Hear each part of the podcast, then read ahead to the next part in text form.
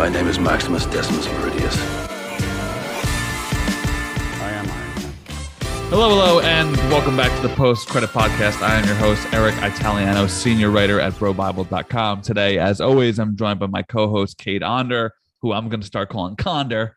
Uh, you can find him over at comic book writing about video games.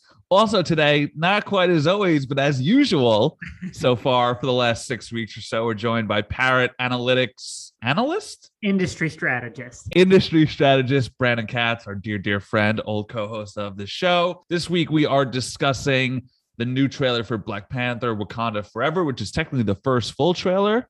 And I wonder if it'll be the last as well. Uh, we're talking about the new episode of House of the Dragon. Unfortunately, no interviews for y'all this week, but we do have some video gaming news to get to. So, with that, we'll swing it over to Cade's Gaming Corner. First and foremost, CD Projekt Red, the esteemed. Is it fair to still call them esteemed, Cade? They're coming back. They're making a comeback right now. So I think I think we can say that. Yeah. CD Projekt Red, the esteemed gaming studio behind the Witcher trilogy. And is that all that they were known for prior to. Cyberpunk? Pretty much, yeah. Still, not bad. No. Uh, and then, of course, the makers of Cyberpunk 2077 have announced was it at some sort of conference or this just kind of came out of the clear blue sky? Some sort of investor thing that they were doing. Okay, so they announced that they are making a new Witcher trilogy, which Mhm. I'm not a gaming expert, but I can't remember the last time that they were like, "Hey, we're making three of these." Like, I just I feel like that doesn't happen very often. No. Uh, and they also announced a Cyberpunk 2077 sequel, which even though I haven't played it, I have some thoughts on that as well. Cade, try to explain, try to find a sweet spot between gamers and non-gamers what you think this means, because I think Cyberpunk 2077's failure is arguably one of the most high-profile gaming failures of all time. Yes. So I think that people are generally aware of that, especially considering Keanu Reeves' involvement in it. And The Witcher, especially, you know, with it now being one of Netflix's most successful shows of all time, Mhm. the profile of that has grown as well. So talk to us. It's it's interesting what you said about games don't do trilogies because when you make like a movie, right, you can project that it'll probably do well enough to make. No, I said that they they do them, but they don't but come they don't out from Jump it. Street. Yeah, Yeah, yeah, yeah, yeah. Uh, because games take a long time to make. Anything can happen along the way. Your whole company can shut down. You know, like they are so unpredictable. They take so long that you don't know if you're going to get to the sequel. So you kind of have to take it on a case by case basis. Like The Last of Us Part Two, they could have said, you know, we're going to make a third one too. But at this point, they're still like, we don't know yet. Maybe we'll get there. Uh, so when you come out and say three Witcher games over a six year period, is what they said. That's which is- fucking absurd. I they're gonna delay some of these. Like these are not coming out. You know, that'd be what one every two years. I don't. I don't think that's happening. Uh, so they announced those. They announced the Cyberpunk sequel. We don't have many details about any of these things, but it does show that they want people to know they are investing in their games and hopefully going to take the time necessary uh, to do so. And it sounds to me if they are doing a, a Witcher game at least every two years, it sounds to me like they will have some sort of foundation that they can build off of, and it's not going to be like rebuilding the whole game over and over again every single time. It'll kind of just evolve over time. Um, it's it's because that bizarre. is even for a game smaller than The Witcher, that's an aggressive timeline. I mean, yes, uh, you know, even uh I'm just trying to think like uh, uh, what games have made three. So there's so that, that I've played. So I've played all three Bioshocks. I played all three Arkham games. I think Arkham Asylum came out in 2009 and Mhm. Arkham Knight came out in 2015. So that is six years. That is three Yeah. games over the course of six years. But those are nowhere near as expansive as what I imagine a next gen Witcher game should be. and if you think like those games came out in a different time video games take longer to make now i mean it since batman arkham knight came out it has taken longer for one new game from rocksteady and the time it took them to make a trilogy of games it has taken them longer to make the suicide squad game that they're doing Right. that speaks to Why? I don't know. It's- Really? It's, I mean, it's it's a multitude of things. I think they were working on something else at one point, and then oh, maybe Oh, it, oh, oh, so so it's not a but, eh, okay, you know, but that again, that speaks to the the the thing of game development. Anything can change. You can cancel a game. You can be moved off of something. It just that's the way it works. And then you put this out in a tweet. And I think this is the thought of everybody that's aware of sort of CD Projekt Red's last few years. How does a studio who dealt with what was undeniable a rush into Cyberpunk One make a move like this? It's It- it's it feels aggressively ignorant. It is because they announced basically they're doing five games and then they have a couple other ones that they're kind of licensing out to other people that I'm sure they'll cooperate with them on. So that's a lot of projects. And if you think this is in like a 10 year period, maybe 15, if we kind of like factor in some delays, uh, that's crazy because their whole thing with Cyberpunk 2077 is they had never made a game like that before. You know, they never made a shooter, they had never made something with cars and stuff. Like the horses in the Witcher games suck ass. And so they're like, what if we did motorcycles and cars and and guns and grenades? And it, it didn't work. And you know, it's getting there now, thankfully. But uh to to take all of that on is a very scary prospect. And they want to do multiplayer in all or at least some of these games. Hmm. So um, you know, I'm I'm nervous and I want to see what they can do because I, I you know they are really good at storytelling. Their games, you know, at least with Cyberpunk, not always quite there. But if they can figure it out, and they've expanded a lot since Cyberpunk came out, so if they can work together and, and create something special, I think I think they have what it takes. It just they need to learn to not get in over their heads. Yeah. And, I will they just, are. Yeah. I, I will just say on the cyberpunk too that like the idea of cyberpunk at least what it should be eh, i i draw a lot of comparisons in my own brain to no man's sky where it's like in concept you could see how like they're trying to push the boundaries of what gaming can be and in theory i'm all on board with whatever they're trying to do Hundred percent. the way that it completely fell apart the last time and the way that they're sort of rushing back into not only a sequel well i mean it's been a few years at this point but the fact that they're just like hey we're doing all this shit suggests to me that they haven't really learned much but i am on board with them trying to run it back because cyberpunk 2077 is basically as far as i understood like a rpg mixed with gta and like a neo noir setting. So basically Blade Runner? Like Yeah. that sounds fucking sick. So like I want that to work out at some point. Yeah. All right, and the the other big piece of gaming news this week, something I'm a bit less familiar with. First trailer for the Dead Space remake came out. Uh, Dead Space, kid, what what's good? It's like a horror game? Yeah. Because I feel like Yeah. I've been hearing a bunch about it, but I've never played it. I never really heard of it prior, but now it seems like a big deal. Yeah, so basically this came out kind of after like Resident Evil really took off, like after Resident Evil 4. And so the series was like really high profile. And this guy named Glenn Schofield was like, I want to do something like that, mix it with Event Horizon and some other like sci-fi shit and Solaris and uh create Dead Space. And basically it's it's sometime in the future earth has run out of resources and humanity is going extinct and all these things. And so they're colonizing other planets mining for resources and they awaken this ancient alien thing and uh this guy named isaac who in the first game was not a voice protagonist but they have uh in the sequels they gave him a voice and they're now going back in the Retroactively, and yeah. giving him a voice. So you're getting a whole new perspective by being able to hear what he thinks throughout all of this. Um so yeah, you're you're this like engineer that goes to one of like the the colonizing ships and then finds all of the crew has gone insane and there are these like mutant aliens with these limbs that you have to like the way to kill them isn't just shoot them in the head. You have to cut off their limbs and basically make them immobilize and then like curb stomp them and like Sounds dope. stuff. I'm too much of a bitch for scary games. very but it's- scary. It sounds fucking sick. All Yeah. right, so keep keep an eye out for that. Let's run through some quick hitters, and then we'll, we'll be breaking down the trailer for Wakanda Forever. Uh, the first trailer for Emancipation, Will Smith's new slave drama, dropped. It's hitting Apple TV Plus on December 9th. B, we've not heard from you since I opened up the show. You had some thoughts on this film about the general population's thoughts on Will versus ours.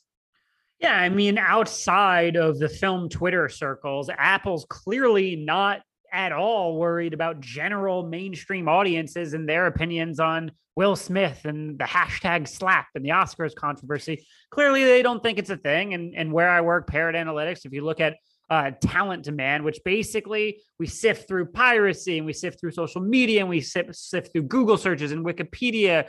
Really, his audience demand hasn't suffered that much. You know, people are still interested in Will Smith. And but his Q rating has. His Q rating has that is a traditional metric for sure. I think it's fallen out of fashion, you know, in in the last like decade and a half or so as we've kind of gotten more advanced metrics. But yeah, long story short, they clearly don't think it's going to impact them both as a subscriber acquisition tool and more importantly for what Apple's really positioning this for an awards run. And if they think it's going to be a okay for an awards run, clearly, you know, maybe maybe the the the coastal film Twitter bubbles are blowing out the the long term ramifications of the Oscar slap uh, relative to kind of what reality is. You know, my first thought when I saw the trailer was, and this is a very not that deep of a thought, but Will Smith really fucked up because this looks like he could easily be in contention again. Yeah. And had he not assaulted a man live on TV, I think that he would be a favorite at this point. I mean, this looks like a fucking serious movie, and he's pulling out all the stops here. He could easily go back to back. And it's just like, damn. I can't remember. Did they did they give him the boot or did they never decide on anything? From the he's Academy? on a 10 year ban. Yeah, 10 okay. year, he he's, can he's be out. nominated. He can be nominated when oh. he can't attend. okay. oh, interesting. Okay. So that does, but you have to imagine like that's still just the politics of it all. Like yeah, if you're not he's going to if you're banned, like they're not probably gonna give you the nomination, you know. And imagine how bad that looks on live television. Like yeah, Will Smith. But he can't attend because he's banned. yeah, right. Fucking crazy. Okay. Uh Michael Waldron, writer of Loki season one and uh Multiverse of Madness, has been tapped to pen the script for Avengers Secret Wars there's a lot of hot takes out there to which I'll just say shut the fuck up. Um, Bill Skarsgård and Lily Rose Depp will star in Robert Eggers' Nosferatu film. Jonas Cuarón, son of Alfonso, will direct the El Muerto movie starring Bad Bunny. That's a Spider-Man spinoff. We Live in Hell. Uh, Blade is being entirely rewritten by Moon Knight and X Men 97 writer Beau DeMayo after all of the Blade drama that un- unfolded last week. Armor Wars is now being developed as a movie instead of a series, and Jonathan Majors is in talks to star as Dennis Rodman in the film 48 Hours in Vegas. Sounds like a blast. All right, let's talk about the first official trailer for Black Panther Wakanda Forever. Only the most broken people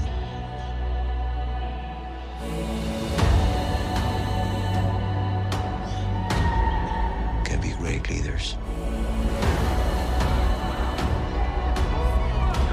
Brandon, you came out. I mean, you are probably the most informed person on Coogler on this podcast, so I would definitely like you to start. You came out with sort of a great thread about Coogler's ability to identify perspective and make relatable antagonists and everything that he's good at. We're seeing in this trailer. So speak to us on that.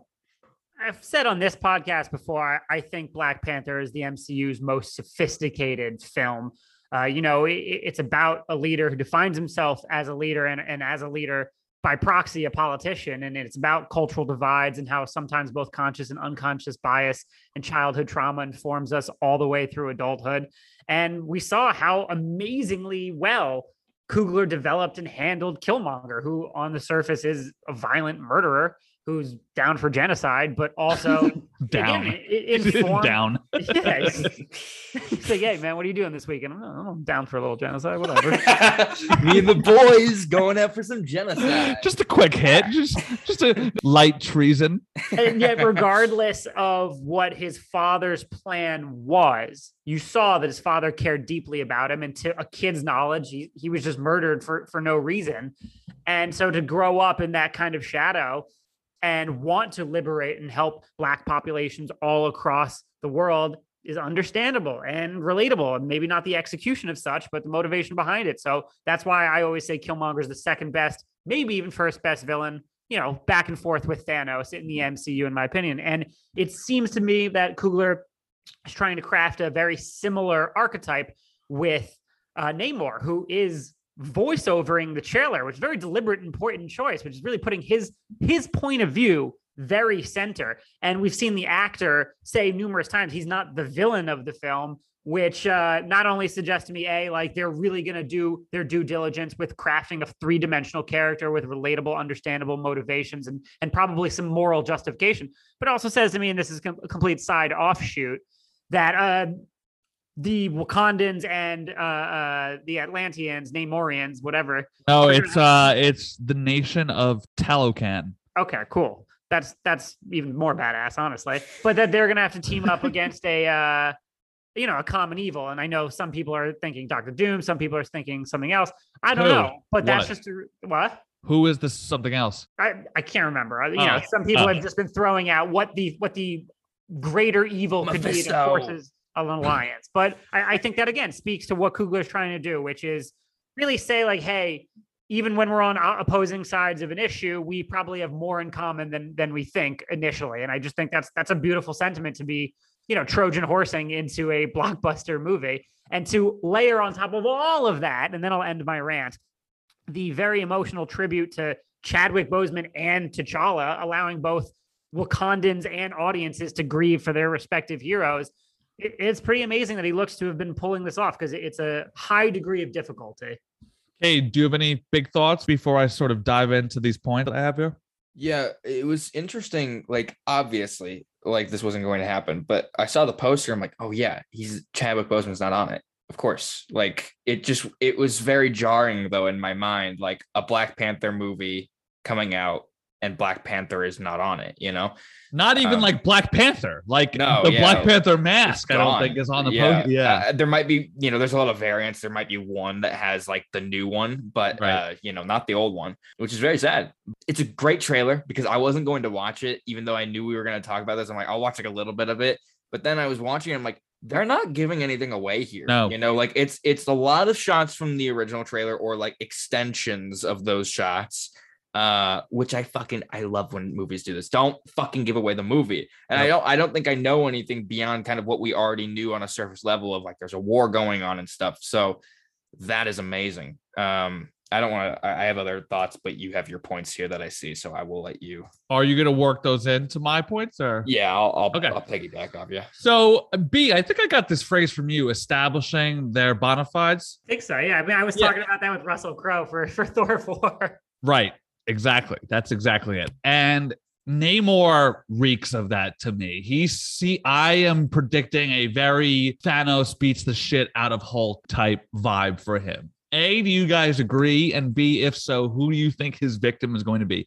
I have a bad feeling based on certain shots in the first trailer that Mbaku is going to try to step to him and if not get outright murdered because Tenoch Huerta has said that Namor is not a villain; he is a antagonist, and I feel like if you straight murder a fan favorite, you're pretty much a villain at that point. But I am I am seeing some sort of first act, early second act establishing of his bona fides to show that Namor, who could fly as well, which is a fucking wild little, and I love the He's the first flying comic book character. really. Yeah. Before he came out the same year as Superman, 1939, and uh, I think beat him by a few months. No shit. That's a great fun fact. And given how sort of sprawling the cast is and how many targets there could be, I'm definitely worried that he's going to ice somebody. Yeah, I he someone's going to probably like it's hard to say because obviously we're going to this movie knowing that one character dies, the titular character is dead. Uh We'll talk about that next. I, I don't know to what extent they're going to detail his death. yeah, uh, I have a lot to say about that, but uh it's hard to imagine someone else in the main cast getting picked off too. But that is a great way to establish Namor is not fucking around, you know. Uh, so I'll be very interested to see what kind of power he holds because I mean, every time we see him on screen, he, he has a very angry face. he looks like a guy like that will rip your heart out. Plus, I will just say in both, we've seen it in Black Panther and we've seen it in films like Gangs of New York, right? In old war, there were some versions of it where if the leader gets killed, fight's done, right? And I think that Namor is trying to become the ruler of the surf, if not the entire surface world of Wakanda, at least. Yeah. And given that we saw sort of the uh, traditional power bequeathment in Mhm. Black Panther 1, where it's just a straight up one on one battle to the death, Yeah. it wouldn't surprise me if we see a more jagged version of that in this film. B? Yeah. I, I mean, I would love to see that. I think that's a, a really interesting dynamic. Do they kill Mbaku in a movie that's already going to be somber and emotional and revolving about death around death and how you know empires and and and groups of of united people move forward after the death of a leader? I don't know. I, Okay. I don't know if I see it. But do you see, like, to what extent do you think they try to legitimize him as, like, how do they legitimize him as a threat to the nation of Wakanda? I mean, Widely. like he throws a tidal wave at them and is like flooding. Yeah, I mean it, it, that that's pretty serious when you when you throw a giant wave at someone and like your streets are flooded. Like, damn, Namor's got some skills, and like again, Thanos I, threw a moon and he's throwing a wave. I like uh I like you know I, I think Namor looks in, pretty cool and intimidating, and and and yet also like this very thoughtful uh leader, and I just liked the way he did fly, almost like he was like jumping on invisible blocks. Like Yep. I thought that was really really well done, and you know kind of separates him from a lot of the typical flying we've seen in most blockbusters. So Yep. you know, I, I- I think it's I let's put it this way. I think it's gonna be really easy and really simple and straightforward to show us how badass Namor is at the beginning of the movie. Yep. Okay. Same here. All right. Uh, and then I had this thought after somebody replied to one of my tweets. Tweets. Teats. we Um, are children. how to i mean so clearly t'challa's funeral is going to be in this film i don't think his death is going to be on screen i'm not even sure his death is going to be explained further than oh died in battle where are your guys feelings and thoughts on how much the death of t'challa is going to be elaborated on and worked into the plot I noticed there's a very specific shot in the trailer. I forget which character it is, but a character like walks into kind of like the throne room, almost like she's going to break some news. Like, I think we are going to see the characters reckon with in real time yeah, Yeah, okay wow. Uh, that'd be fucking heavy dude you gotta understand yeah, absolutely. And I, I think because I think if you start the movie like with the funeral, it's it's jarring and you can't really get the emotional connection there yet. Like, I think you need to sit with it. You That's need a, to right because that the would be them assuming that a 13 12 year old Yeah. kid remembers chadwick boseman dying what is now over two years ago Yeah, exactly. So you, you need to have that kind of baked into the movie in some way. I don't know. Like I I I I wouldn't be surprised. I don't think it will be hap- it will happen because I think Coogler may be more sensitive about this, but I wouldn't be surprised if we see an armored Black Panther. We don't see Chadwick Boseman, but we see what is supposed to be him in the costume doing whatever and that's how the movie opens and we we see something maybe you don't see him like literally get like stabbed or whatever but the implication is there that's do you think that there's a chance that i think there's a what is chance. meant to be the body of t'challa is in this film I, I think there's a chance. Okay. I, I I don't know because it like I really don't envy the position Ryan Coogler's in. Like, how do you right where exactly do you begin? That's the problem. It's, Yep. it's- the rest of it.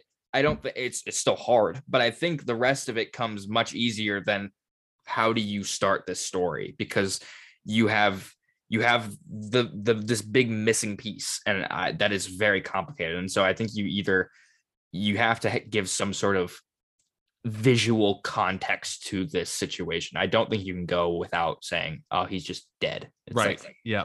Uh-huh.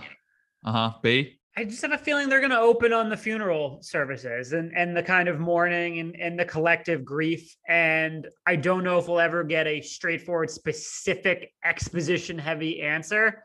I think we may just know, you know, he passed. I do take Cade's point though.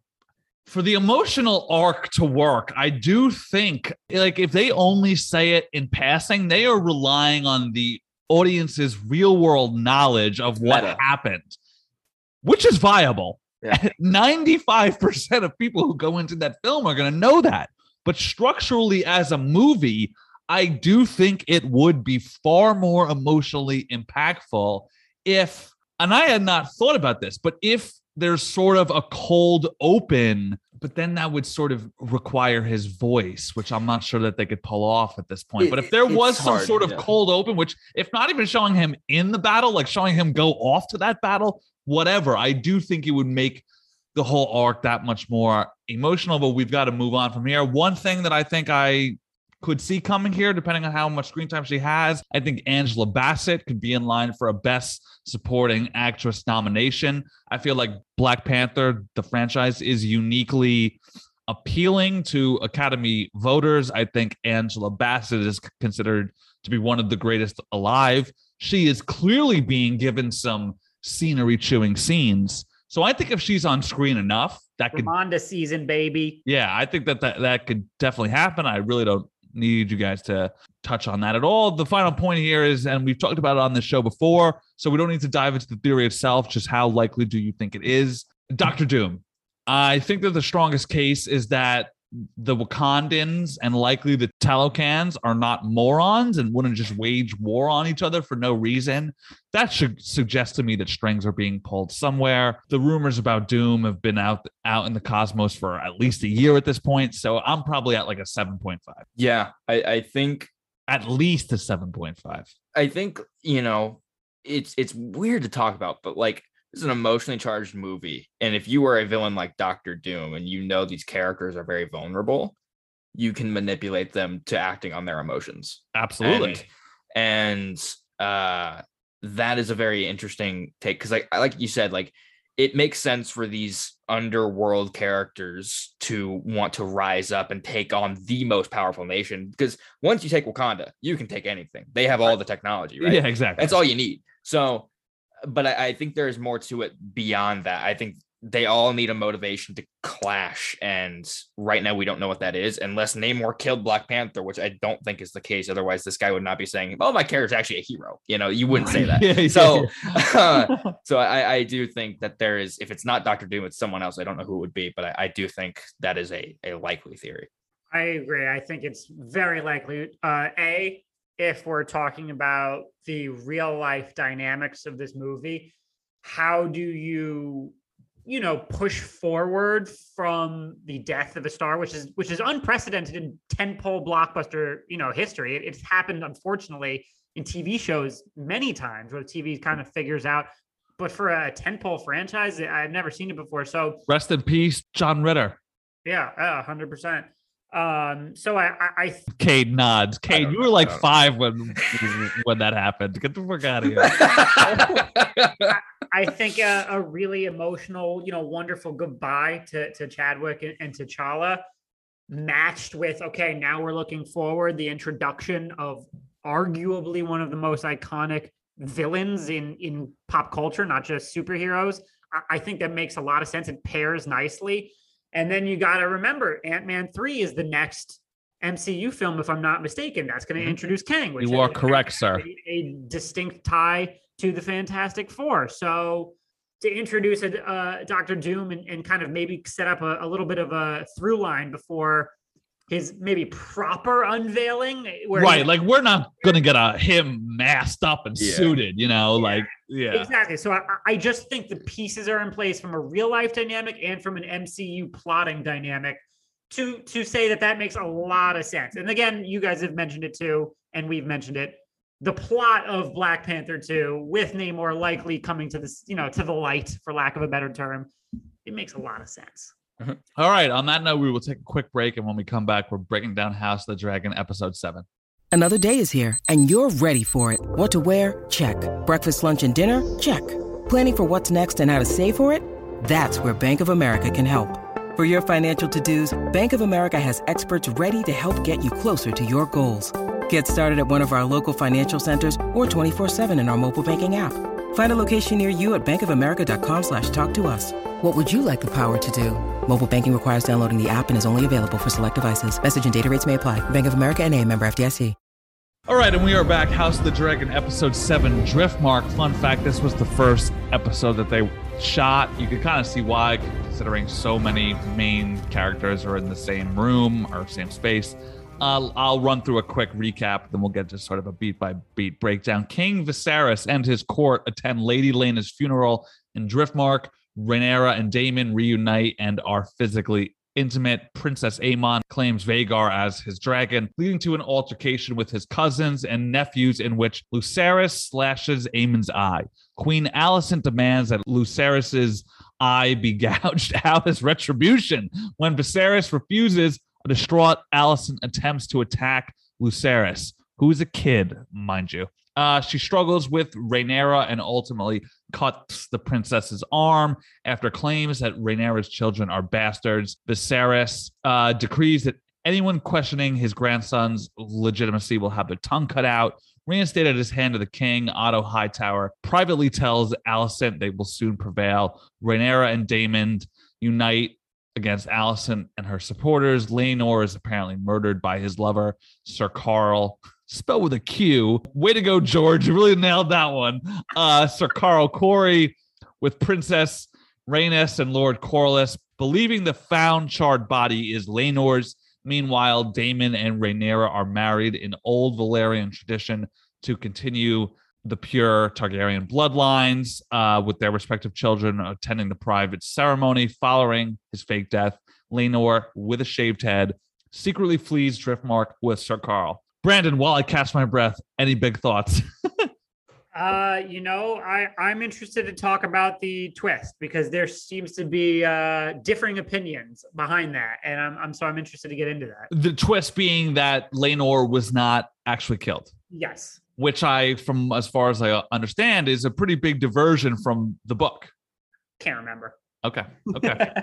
Fair enough. All right, so let's start with the funeral cocktail hour, which basically mirrored what they're like in real life.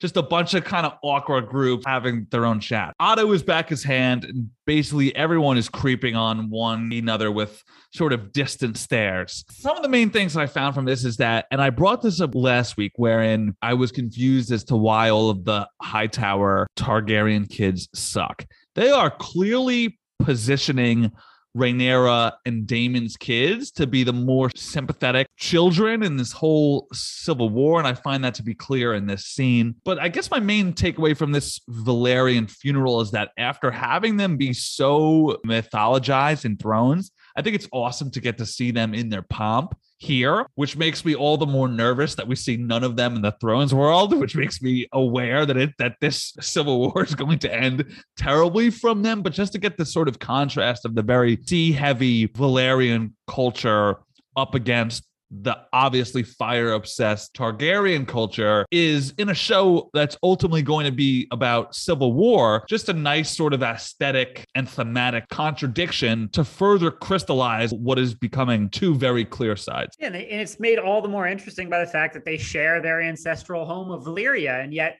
the two houses couldn't be more different, both in in kind of where their power lies, in in what they want overall, how their customs and culture goes. So it's so interesting to see them be really the last of of a nearly extinct nation, yet also have so much drama and conflict within themselves. It- it- is a really good juxtaposition. And then I found that the opening funeral cocktail hour mirrored sort of the later blowout dinner scenes, but I loved the way that it was changing, pers- like constantly changing eye lines and perspectives, which I thought was a physical sort of representation of the ever changing power dynamics in the world and in the room and in this family and sort of we you know we've known Miguel Sapochnik for his work on I think he did Hardhome I think he did Battle of the Bastards He did I like the biggest episode. I yeah, I, I think he's done yes, but to sort of see him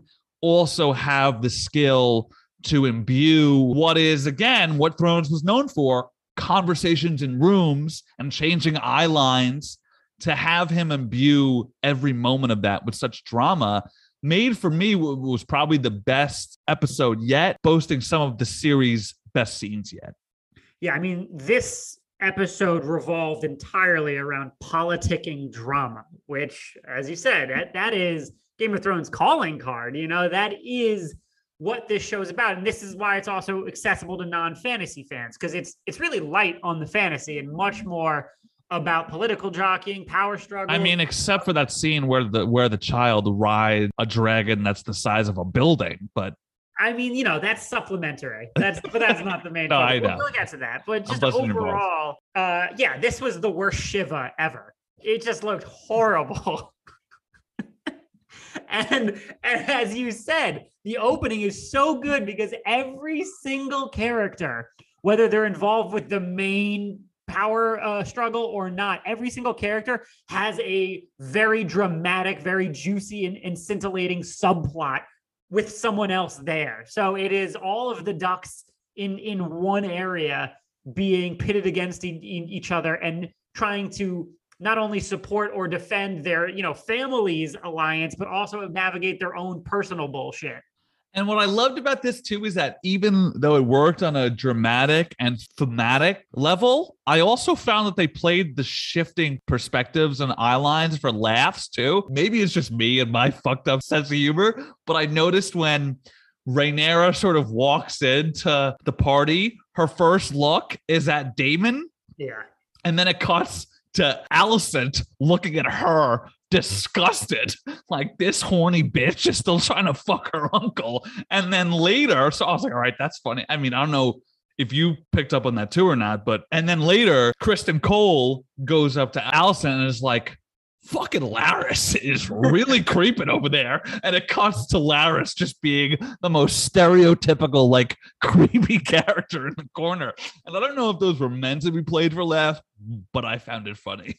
Yeah i don't know what it was meant to be but i legitimately I wrote down here it was like when the popular girl walks into like a high school scene and notices that like some dynamics have changed just by watching other people. That's what I got. But like, I don't mean that in a critical way. I actually mean it in a really good way. Like that was effective. That was entertaining. This is you're conveying so much information with very little dialogue. It's impressive direction. Yeah, so then I'd say the next big plot beat is that the Velaryons, reeling and grieving the death of their daughter, are. I find that the queen who wasn't is perhaps the most emotionally intelligent character on the show. And she co- so- sort of calls out Corlys for his bullshit Jump Street. Corlys is adapting this very Tywin esque legacy, legacy, legacy. That's all that matters. Blah, blah, blah. So Corlys wants to betroth Driftmark to Rhaenyra's kids, despite the fact in his heart of hearts he knows that they are not of his blood. Whereas, uh, and her name is, oh God, Rhaenys. What? Uh, His wife is Rhaenys, and, and Rhaenys. the granddaughter that she wants to uh, give it to, I think, is Be- Baela.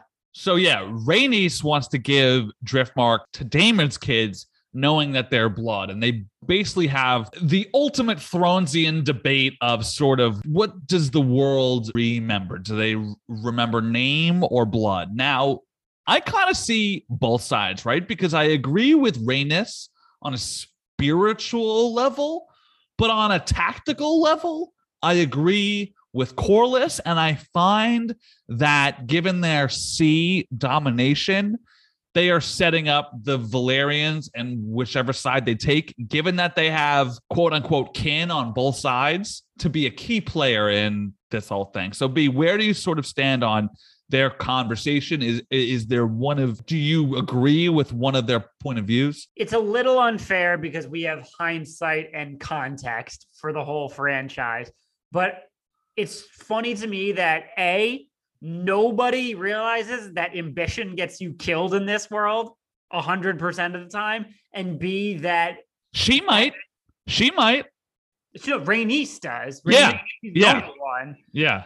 And it's funny to me also that the ambition of some of these lords and the ambition of like an Apple or an Amazon, some of these mega companies are exactly the same.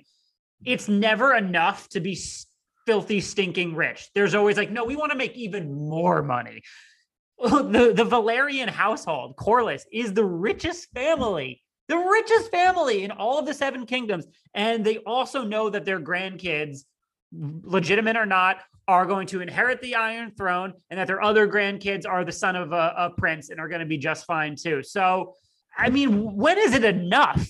He wants more. Corlys wants more than that, and by doing that, he's putting his entire family at risk. So, I, I side with uh because I think it's a little bit more realistic. It's a little bit safer. And, you know, I'm someone who like, I don't want to rule the world. I just would be happy to be like one of the one of the last men standing. And that that's about it. So it, it's funny to me that he again, we have context and hindsight. It's like he doesn't know what he's doing to his family long term, probably. I think I it makes it so interesting to me too. And as far as I know, correct me if I'm wrong, they're the only black house of note I mean, they they changed that for the show, which I think is a good change. Oh, okay. Right. Because I think that that makes it far more fascinating. Like his pursuit of power being sort of a look down upon person in this culture adds more layers to it. That's beyond, you know, Theon Greyjoy being like, I just want to be the most powerful white kid in the, re-. you know what I mean? Like he's also is- a self-made man. He Right, earned his fortune where everyone exactly. inherited.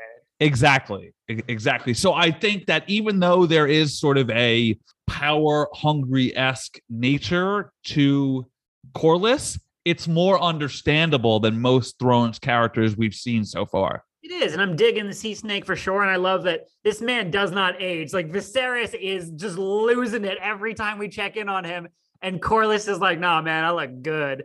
Yeah. And I love that. I just think, again, we know what ambition and craving more does in this world, and it is never anything good. All right. So next big plot beat is Rhaenyra and Daemon fuck. They literally, and it sucks that like uncle and niece because their chemistry is legit. And I, I mean, I think that's kind of the point, right? Like Game of Thrones sets out to make you feel uncomfortable as hell, but they can't keep their hands off each other for shit. They start to fuck immediately while Aemond, what's the word? Conquers Vhagar? Like what verb would you put to that? I mean, he bonds with Claims? him, I guess. What? Bonds with him. Bon- so Aemond bonds, claims, steals, whatever you want to call it, Vhagar, Laena's former dragon, the biggest in the realm. Once he returns from stealing said dragon, he and Rhaenyra's kids fight with him. So it's Rhaenyra's kids and Daemon's kids versus just Aemond. They all fight. Aemond loses an eye, and then this leads to what is the set piece of the episode and perhaps of the season so far. And this is why I have faith in House of the Dragon, because as I said to you last week, Game of Thrones didn't do a big battle until season two. And yes, they cut off Ned's head in episode nine of season one, and we still may get that. But the fact that they were able to deliver what I think amounts to a set piece, but a dramatic set piece that's all dialogue It was a stage play. and camera work. Exactly. Exactly. And in a literal sense, staging. A lot of what makes the scene work is where everyone's standing Yep. and where the camera is and where their eye gaze is going. The So visual all- cues. Yeah. So all of that culminates in the gigantic blowout scene that effectively draws the lines in the sand of the two sides of the Civil War that we're going to come to see in this show. I think it's perhaps the best scene so far in the series. We'll sort of detail what exactly goes down in a bit, but be talk to me sort of about reuniting of Daemon and Rhaenyra and what you thought about that, and or both what you thought about the Vhagar scene. Because they kind of unfold simultaneously. Yeah, I think that the parallel editing is is a very deliberate choice. You have the joining of the dragon, both in a literal and kind of sensual sense. You you've got Rhaenyra and Daemon, who again shouldn't be together because it's super gross, but are to be together and are the best, you know, power couple. That's why you come to that podcast for the in-depth analysis. Incest equals super gross. Exactly. Very articulate and eloquent. So you have them finally coming together after all this setup. And parallel, you have uh Aemond con- bonding, conquering, claiming the dragon coming together for, for his ascension. So in both sense, it is a level up, a power level up for both of them. And very, you know, thematically intertwined. I, I gotta say, Aemond is a little shit that I would not mind kicking his butt myself. But my God, is that kid tough? Like that was bad ass. And I, eh, I mean, again, he's a horrible person. He he punches his his female cousin for like really no reason. But I mean, he goes one on four, pretty much does a good job and then takes a, a blade to the eye and just handles it like a champ. Let me just say, in his defense, and I am not advocating for the punching of tiny girls, but I will just say that this is a kid who was bullied his whole life and like was coming off the high of arguably the greatest moment of his life. So his emotions are all over the place in that moment. Now, I'm not defending nor am I taking his side, even though I am vaguely on his team. But what I will just say is that like there was no worse moment for him to be caught at than than that one. I, think, you know, you say he's he's been bullied and everything, and, and that should By his own family. yeah, and, and in theory, that should enable him to be more sympathetic to other people. But really, as the old therapy adage goes, hurt people hurt people. And I genuinely think it's a commentary on on leadership too and, and rulers because you have all of these horribly privileged uh, children being raised by these you know horrible people who have serious agendas and and social status climbing and, and power hungry motivations. And so you know the trauma trickles down. And again hurt people hurt people. And and he it's setting him up to grow up to Realize, realize, realize, what real eyes, realize, real lies. Have you ever heard that before? I It's like haven't. It's like like a very corny, like white girl esque quote. right another another like kind of you know therapeutic mantra Exactly. and so i think that was commentary in and of itself that every generation is inheriting the issues the problems the trauma the drama the conflict of the one prior and it goes back to game of thrones where daenerys who unfortunately couldn't live up to her own words was in a room with Tyrion and Theon and, and Yara Greyjoy and a couple others and said all of our fathers were bad people who left the world worse than when they came into it. We're not going to do that. And Right. you want to see someone break the cycle, as she also said, break the wheel in that sense. But yet there hasn't been someone who can emerge and, and do that consistently. Now we're at the climactic set piece. I don't really have notes. I'm just going to sort of free bullet here. Aemond comes in, eye all cut up. He's like, Ma, check this shit out. Eye's gone. Alicent, who has spent 15 years building up resentment towards Rhaenyra because she got to fuck Sir Criston Cole and Daemon and Harwin while she's been having decaying Viserys lie on top of her for the last 15 years. She gets lit demands retribution, eye for an eye, literal eye for an eye, says, I want your son's eye, asks Criston Cole to do it for her. Cole thinks about it, takes a step towards her, but then it's like, eh, I'm good. Alicent is like, all right, fine, I'm going to take shit into my own hands, grabs the cat's paw dagger out of Viserys's belt, which is the weapon that was eventually used to kill the, the Night King, goes for Rhaenyra's kid. Rhaenyra stops her. Criston Cole tries to intervene, but Daemon stops him. Remember, in the pilot, when they joust, Cole beats him. So I know that's going to come back around at some point.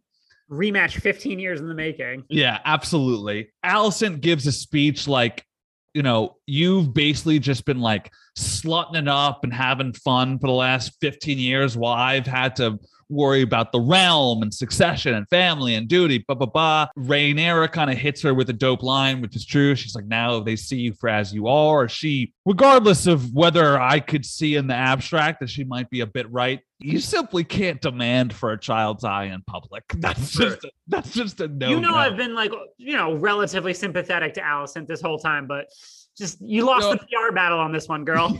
Yes, absolutely. So Rhaenyra tells her now they see you for as you are. Alicent accidentally or on purposely cuts her arm. One-eyed Aemond walks up and is like, "Ma, it's all good. I've got a dope dragon now." I tend to agree. I do think that that is a fair trade. Otto is like, "Damn girl, I didn't know I had it in ya. Now we're fucking cooking with gas. This realm is ours." And that's basically it, right? Did I it? was basically that viral clip of Blake Griffin and DeAndre Jordan in like 2013 when Chris Paul got traded to the Clippers, and they're like, "Woo!" yeah. That was Otto seeing his daughter in action. So, all right, B. I mean, there's, you know, what are your thoughts on this scene, which I think is perhaps the best scene of the series so far? Yeah, like we said, I think this is a wonderful stage play. It is so high tension, so dramatic, so much going on, so many political undertones, and gets to the heart of what Thrones does well, which is muddy who you want to root for, who you want to hate, muddy who, you know, what what is the proper course forward in a very delicate political situation and project a bunch of different futures all at once. So I, I think it's a really, really well done scene that, like you said, sets the stage by firmly drawing the sand, the lines in the sand. Like alliances are set, conflict has now literally drawn blood. However tame it might have been in the grand scheme of things, it's on like Donkey Kong to the break of dawn, starting now. And the only thing keeping it at bay is Viserys having nine lives. Nine lives, one arm. I mean, the second he dies, it's fucking It's on. on. Yeah. yeah.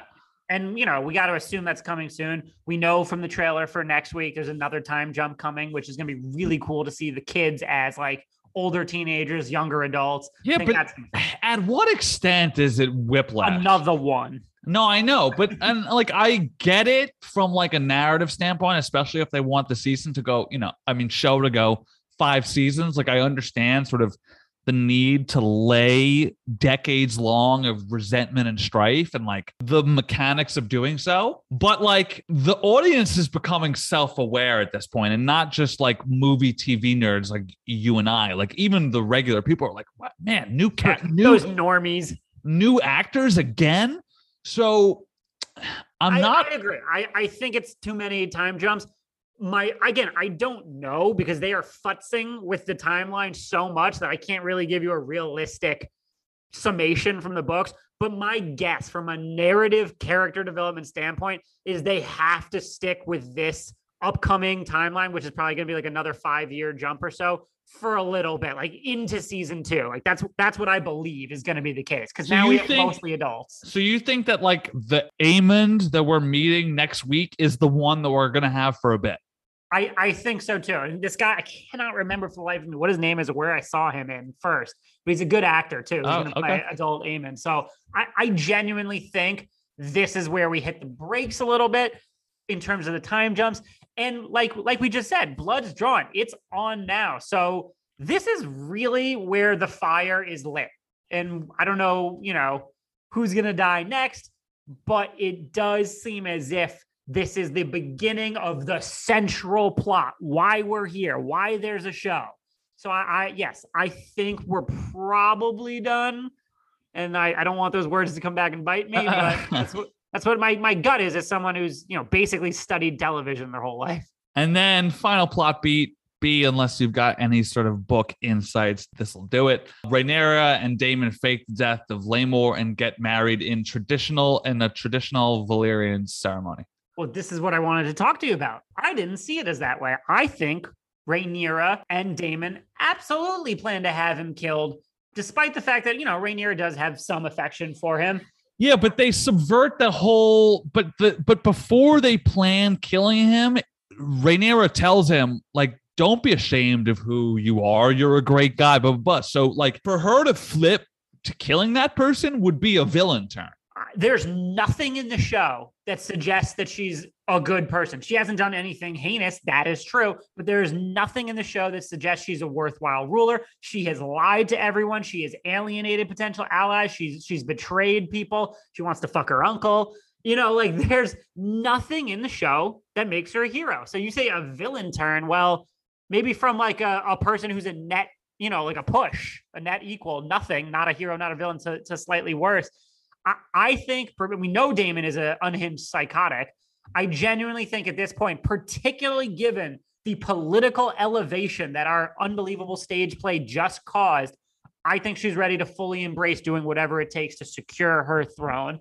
And I think the again, one of the major points of House of the Dragon and not sanitizing characters like they did in Game of Thrones is to be like, oh no, they're all awful and none of them are worth rooting for. But yeah, there, there's a there's a division of camp. You know, I've talked to people who are like, no, no, they definitely wanted him dead, and I've talked to people who are like, no, no, they definitely engineered his fake death.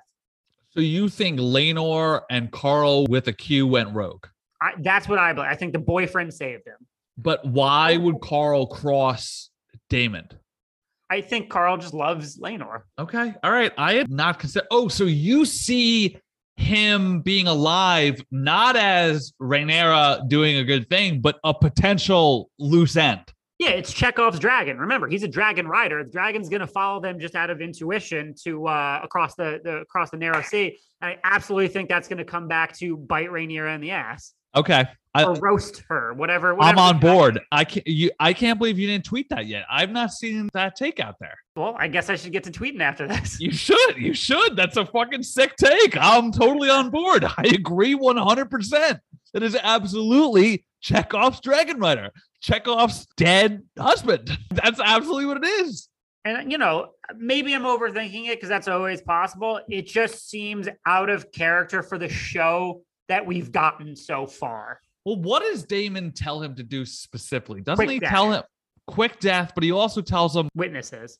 and there's a very sort of performative element to their battle. You know what I mean? Qarl's like, You've always looked down upon thee. Ah, unguard. You know, he doesn't literally say that, but that is sort of the vibe that they're putting off. So, wow, I'm fascinated by that theory. I love that. We'll see. We'll see if he if he pops back up, and maybe he will. Maybe maybe they'll I wait. mean, oh no, of course he's gonna pop back up. Of course he's gonna pop back up. It's just in what context. Sucks that he had to cut his silver hair because those things are badass. Sucks for the character, great for the actor. and no more wig. Yeah, absolutely. All right, everyone's favorite category, a song of rising and falling. Who are you rooting for this week? Brandon Cass, you're number three. I'm bringing back one that I said before. The children of all these people, they are just being forced into becoming horrible people. How do I reach these geese? I see it exactly. Good South Park reference.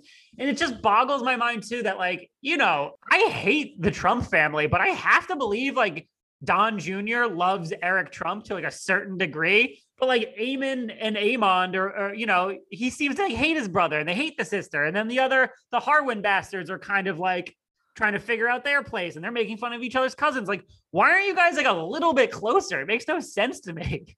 All right, my number three character or entity that I'm rooting for this week is Rihanna's Savage Fenty lingerie brand. Uh, I don't know if you guys saw, but Olivia Cooke has Oh, Olivia Cooke is now a Savage Fenty ambassador and put out quite the social media campaign to sort of coincide with her rising Game of Thrones fame. Fantastic marketing. And this is just like a genuinely non horny thought. Fantastic, like marketing structure to like roll this video out the week that her character gets sort of her big thrones moment. You know what I mean? Like that was absolutely planned. Uh, and it's quite the video. Okay. Uh, number two, Brandon, who are you rooting for this week? I've got two here. One's a joke and one's the real one. Uh, the joke is I am rooting for Viserys's last red blood cell to fight off all everything that's going on in there because that that thing is working overtime. And respect to that thing. Uh, my my real one is uh, Rhaenys uh, because The queen who was was. not. Yeah. yeah. Okay. because she's a real one. She is a real one. She had an opportunity at power. It was snatched away from her rather than growing bitter and, and savage about it and plotting. She is just trying to protect her family. She's trying to enjoy the time they do have. She seems to. She seems to have a respect for the realm. We haven't really seen any sympathy or any any kind of how does she feel about taking care of people and making sure like we're not at war but she, she does seem to have a respect for the mantle and we saw in the And like episode- humankind in general. yeah exactly and, and then we saw in a previous episode no matter how sharp tongued she was with Rhaenyra when Rhaenyra was a teenager she was trying to impart some like hard lessons that that Rhaenyra needed to hear so I, I think she's someone who sees the big picture and is and to my knowledge is not evil and is trying to stay out of this conflict which is probably the, the move so my number two to echo yours, just like last All right, week. she just, to her knowledge, lost both of her kids. That sucks. Yeah, yeah, and she still like has a level-headed point of view of uh, the world. Okay, my number two to echo yours, just like last week, we're having the same train of thought. My number two entity that I'm rooting for this week is the death of Viserys because I'm a kind man who wants to see him put out of his misery. My dude is like, I mean, I can't even think of a verb for it other than like decaying, rotting, withering. He is falling apart in every sense of the word. And the poor guy is like when he says during that sort of uh, big set piece at the end, we're a family, I got big Walter White vibes. Like, we're in the Walter White mold, it was played more in like a horrifying way. It's the same sentiment of like you're meant to feel bad for this guy in the sense that like they were trying to help their family, but it's their actions that have unraveled them com- completely. And that is sort of what I got from this scene. He is hanging on by less than a thread. I think he dies this week now that they've sort of overtly confirmed that his beating heart is the only thing from stopping full-blown civil war from exploding i think that he, we see him die this week and for his sake i'm glad I don't want him to see what his family and house, you know, becomes. b your number one person thing plan plot theme that you are rooting for this week Rooting for the goddamn Nightwalkers to just end humanity. it's a joke, but it's also true because again, I come back to it. House of the Dragon is showing us that there's nobody worth rooting for. Up to this episode, I would have said Alicent, who I've said mo- mo- many times has been thrust into a situation by her father, basically pimped out in order to improve her, her family's station, has been ignored essentially by her husband, who is the king, has been lied to by her best friend, who has been uh, uh, left alone because her father got fired in a very dangerous situation where she has to fend for herself. So she was a sympathetic character, but now she just swings way too far the other way. And essentially, the last two episodes, telling her kids, and, and particularly Aemond, who's going to be king, you're basically going to have to kill your cousins. And then this week, trying to physically herself gouge out a child's eye and immediately, you know, blaming everybody else. So she swung so far to the opposite direction, which again, I think is the commentary of the show that power corrupts, absolute power corrupts absolutely, all that good stuff. So yeah, Nightwalkers just end civilization. We're not worth it. All right, and my number one person, character, theme, plot point, whatever that I am rooting for this week is Oh, I wish you guys could see Eric dancing right now. my number one character this week is fucking Otto Hightower. Of my boy. Listen, my guy, as I've been saying, and this started out as a bit, but but the take is growing stronger and stronger each week. My guy installed his daughter as queen, got quote unquote fired, right? And what was his punishment for being fired? A 10 year retirement. And w- w- what does he do? Gets his old job back, comes back, and not only is his daughter still queen, not only does she have two male sons who have a fantastic claim to the throne, but he's got the biggest dragon on the realm on his side, and he didn't have to lift a finger. And as I made a South Park joke earlier with the how do I reach these kids, I tweeted out a meme this week of Otto Hightower's four point plan. That is A, betrothed daughter, B, acquire dragons, C, cash out, and be bro down. And that is what my guy is doing. He has the king wrapped around an emotional and mental string, right? He's back as the hand, even though he got fired. The king doesn't have his wits about him whatsoever. He's still powerful enough to tell the like he's still using his daughter, the queen, as a pawn, telling her what to do. Go to him, do this, do that.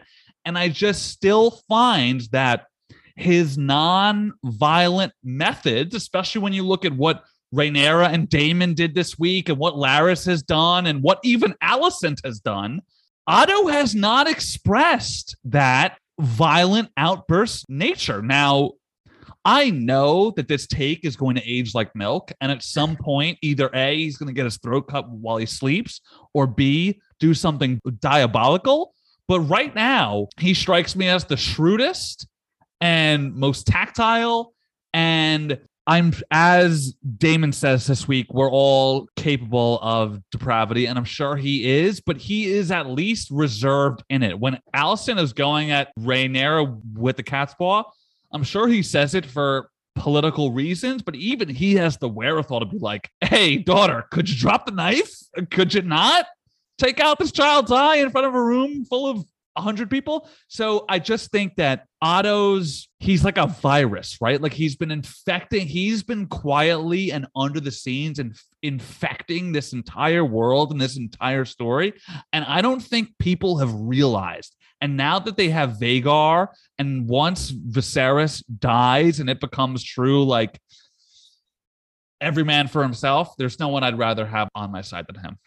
It's not a bad argument. I'm not gonna lie. I will say quickly though, I loved how at the funeral, Otto, to my, despite hating him, to my, You uh, hate him?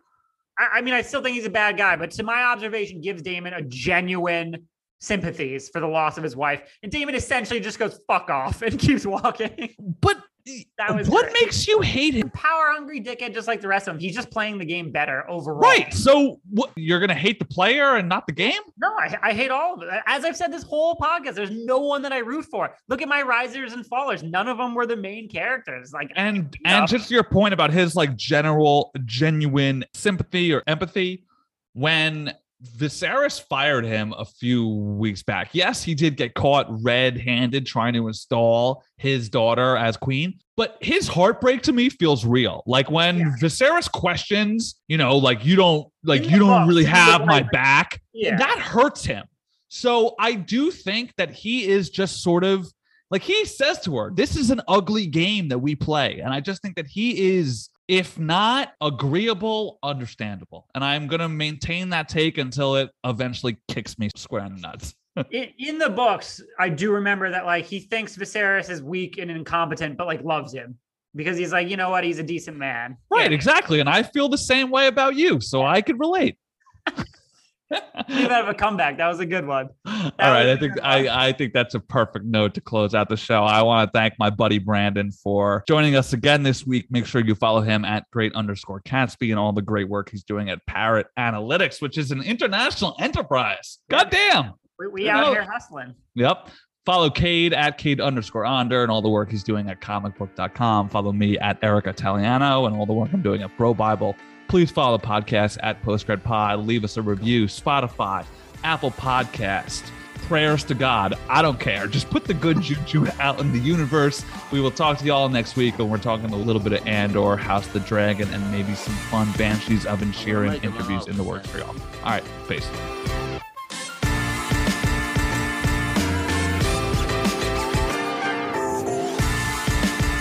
My name is Maximus Decimus Meridius.